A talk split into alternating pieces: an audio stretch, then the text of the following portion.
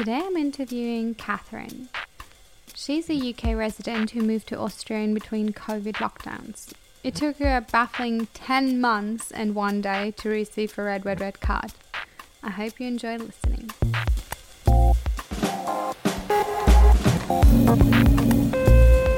Immigration Stories Austria.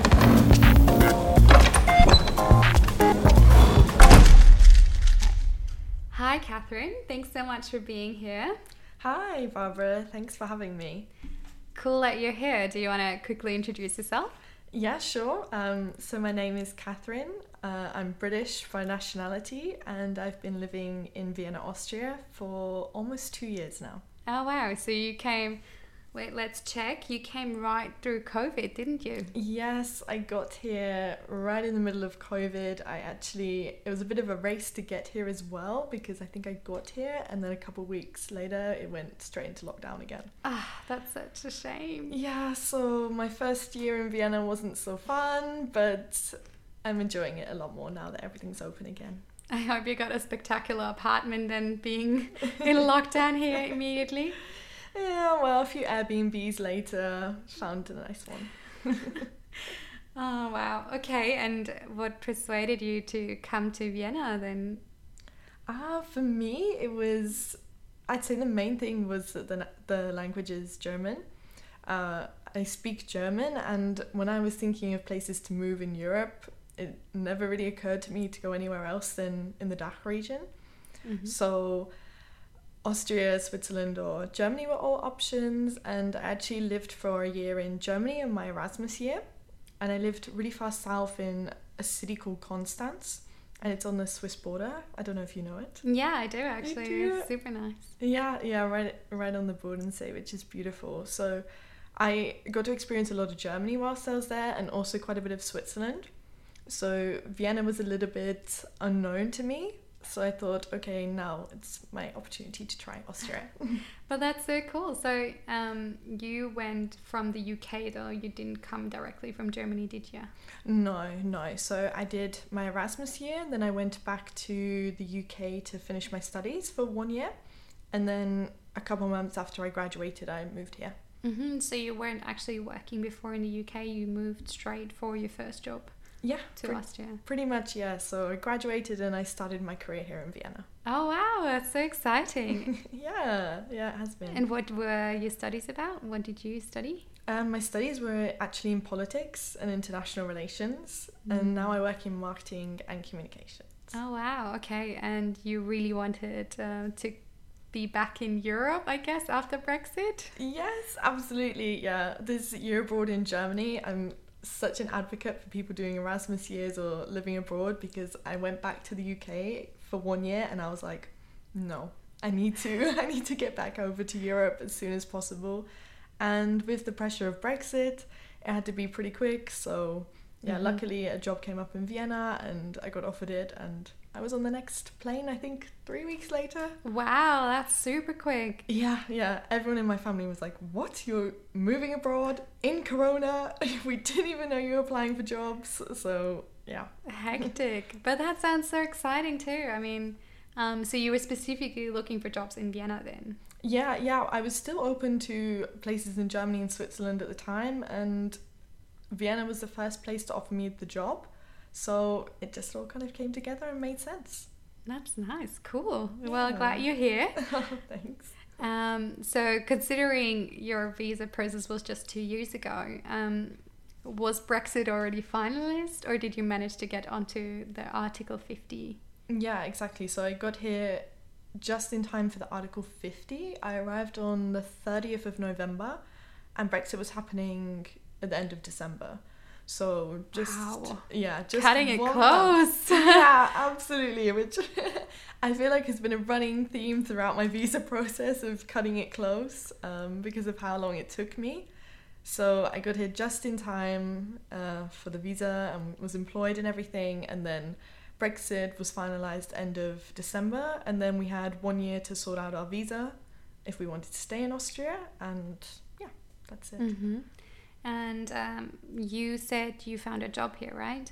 Mm-hmm. Did they help you with your visa process, or was were you like, okay, I know what to do. Article 50, straightforward, going to the governmental agencies, and um, or did did you have help through the process?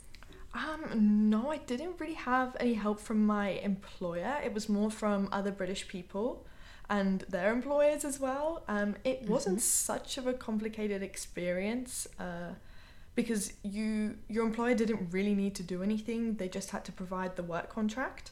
So that's what I had to take with me to my employment.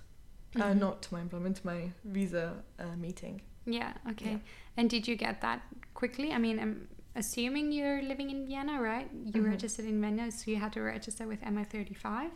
Yeah, yeah, exactly. Yeah, yeah. So I had to get my Meldezettel, so proof that I live here, and that, and yeah, it was pretty pretty straightforward. And you got all this information from your friends at the in Vienna, the British in Austria Society. Yeah, yeah, exactly. Yeah, Mhm. yeah. So other British friends, and uh, I did a little bit of research before moving here as to what I needed to do because, and it's a good thing I did because apparently you need to get it within three days of moving here, which actually during Corona times when the Mhm. meetings are two weeks ahead of time is just impossible. So I think I got my Meldezettel three weeks after being here. Mm, okay. Yeah. Just I'm assuming Corona slowed you down a lot. Yeah. Yeah, absolutely. Um, and what did you actually have to provide then? What did everyone tell you to get? Um, so it was my uh, for the visa Mhm, meeting. For the visa application, yeah. Yeah, so I believe it was I had to bring my Meldezettel, a copy of my passport, uh, my employer contract, and I think I had to fill out a form. Mm-hmm. Yeah. But that's and a photo easy. as ah, well. okay. Yeah, yeah. But in my case, I kind of left it to the last minute, and I went to the the photo booth uh, right before my my meeting, and I went to three, and they were all out of order. Oh no. Yeah, and then I went to the to the meeting to the appointment and I said to the guy I said yeah I haven't got the photo or he said where's your photo and I said yeah I went to 3 of these photo booths and they were all out of service and he looked at me kind of very disapprovingly and said nothing and then just stamped my piece of paper and said yeah wait until you're called to go to the next thing so I had no idea what was really going on, and I thought, oh, okay, yeah, they can just take the photo from my passport, it'll be fine. And this is absolutely not true, and I didn't get my visa, and so I had to chase them up as to what was going on. Okay, and well, what happened then? Tell me more. Yeah, so I had this piece of paper uh, that said that my visa was approved or my application had been approved. And whenever I was coming in and out of the country, going back to the UK, I was always showing this piece of paper um, that I had the visa. And f- for a while, it worked fine. And then I think about six months after the appointment, I was trying to come back into Austria, and the lady at passport control said, Do you have the card? And I said, No. And I showed her the piece of paper, and she said, It's been six months. And I said, Yeah, I, I know. I followed up after three months, and they told me to just wait because it takes some time. And she said, No, there's definitely a problem with your application. There's people that have had an appointment after you that have already got their card. So you need to follow up with what's going on. And she was super nice about it and helpful and was like, You should book another appointment and go back to the one that you submitted your application and Mhm. ask what's going on. Um, and she let me in, so it was fine. And then I went back to the office in Meidling. Uh, they'd set up a special office for people getting the Article 50 Mhm. visa in Meidling. And I went back there and I said, Yeah, this is what's happened. And he said, Okay, well, this is the office for new applications. You need to go to this office that's processing the applications. And he was relatively helpful and gave me an email address and an address. And I wrote them an email and they actually replied and told me, okay, we'll have a look into it and you'll receive all communication through post. okay, yeah. Yeah. That's a classic. yeah, absolutely. So I think maybe a month later, I got a letter in the post that said, we need a picture of you and we need a copy uh, of this piece of paper that I was carrying that said I'd been approved for the for the Mhm. visa. And I and they said, yeah, please send it to us as soon as possible per email because that's the quickest. I sent it to them via email. They said, no, actually, we need it in print, like actual copies. So I had to send them the photo and the the copy of it for the post. And then I think a couple months later, they said, yeah, okay, it's all fine now. we- We're processing it. And then, uh, 10 months and one day after I submitted my application, I got a letter in the post telling me I could pick up my visa in two weeks. Oh, wow. So it took you 10 and a half months Yeah.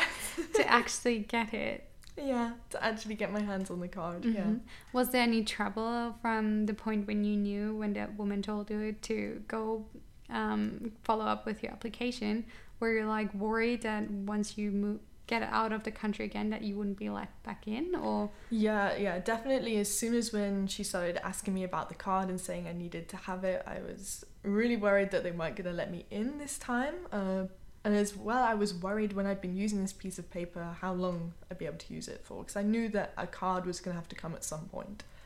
And yeah, so this was a concern as well. And actually, because the my application ran over into 2022 and you had to sort it out during 2021 and that was the cutoff the end of 2021 and so i got it i got the letter from her at the end of january saying that my card was actually ready so january i was really worried because it was too late to submit a completely new application and i was really worried that something had happened and it got lost and i wasn't going to get the card and then i'd have to leave austria you know your mind always goes to the worst case scenarios Mhm.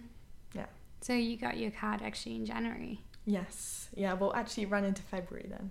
wow. Yeah. Okay, that's quite some time. Yeah. Yeah. Okay. And um, how much does did it cost you the whole process? I mean, considering you had to go through a lot of um, paperwork. Yeah. So I think the the visa was seventy five euros around, and then if you're gonna add up the little costs of like photos and Mhm. postage, then probably like closer to eighty or ninety. Uh, Okay. and then obviously the massive time investment it takes. yeah. But I think I think that's a fair fair price. It's just a lot of worrying and a lot of having to actually go there and meet them in person. And Yeah, absolutely. The monetary value is like okay. It's more the the emotional like Yeah. drain on you Mhm. as well. And I remember the first appointment, I was really worried as well because they advised you if you don't know German, you should bring a translator. And I speak German pretty well, so I thought, yeah, I'll be fine on my own.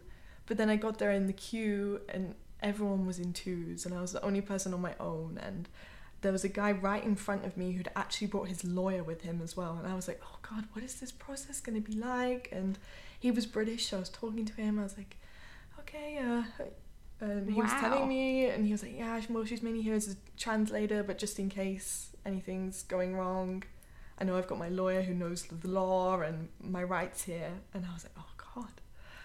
Yeah. Ah, that sounds intimidating. yeah, absolutely. It was very unsettling at the start. But in the end, it was it was all fine. Yeah, absolutely. Mhm. Yeah. The emotions were high, but the reality, it was pretty straightforward.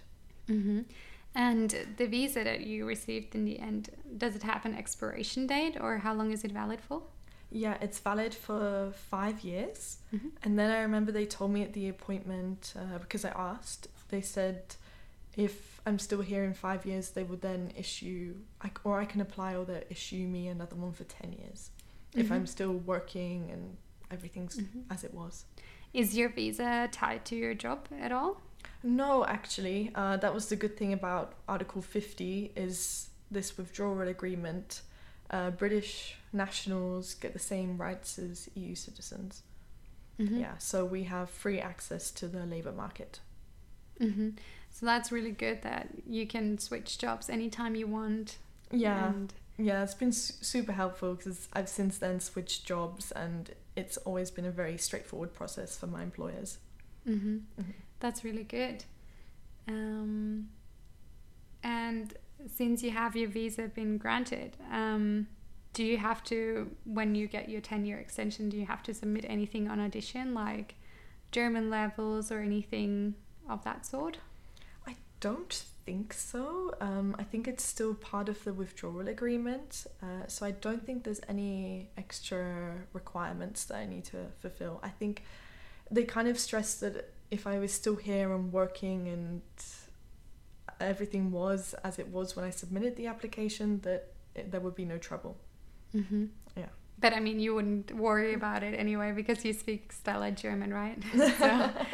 oh, yeah, well, well, maybe in 10 years, not so much since I'm working mainly in English. Mhm. But Are you seeking out jobs mainly in English, or is it did it just happen? Well, actually, I feel like uh, the knowing German has helped me get these jobs, and I do use German a little bit, but on a day to day, it's mainly in English. I feel like if I didn't know German, it wouldn't be a problem. Mm-hmm. Yeah. It's interesting to know. Cool. Um, all right, so now to the fun part.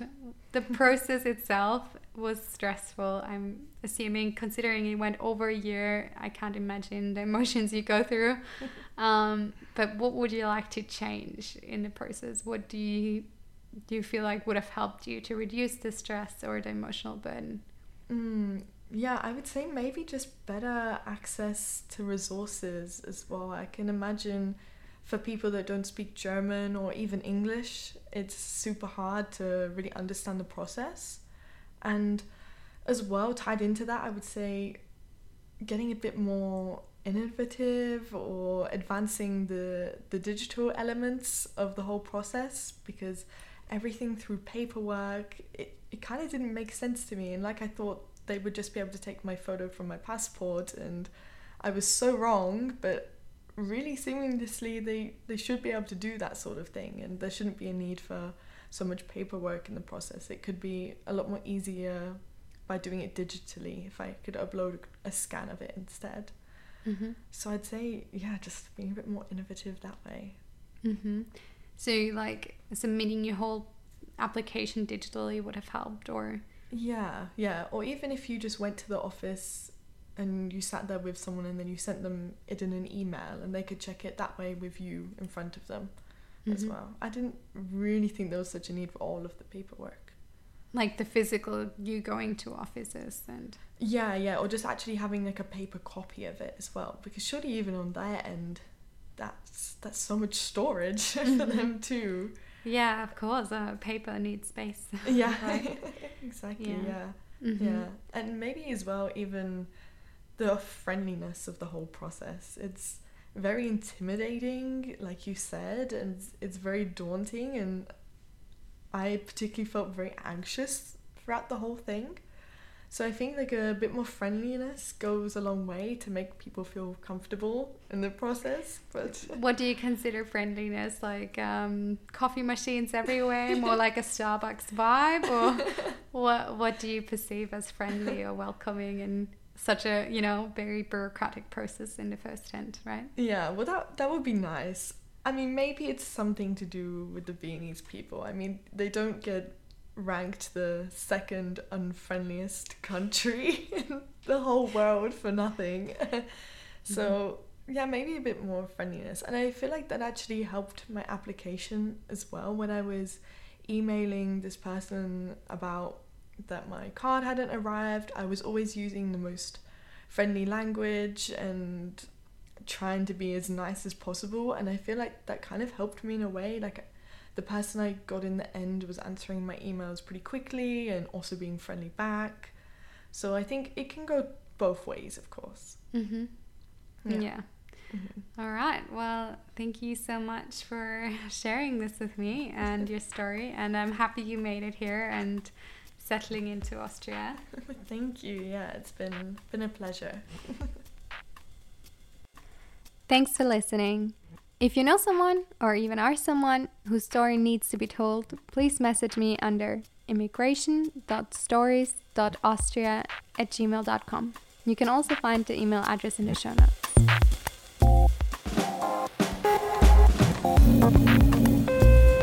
Immigration Stories Austria.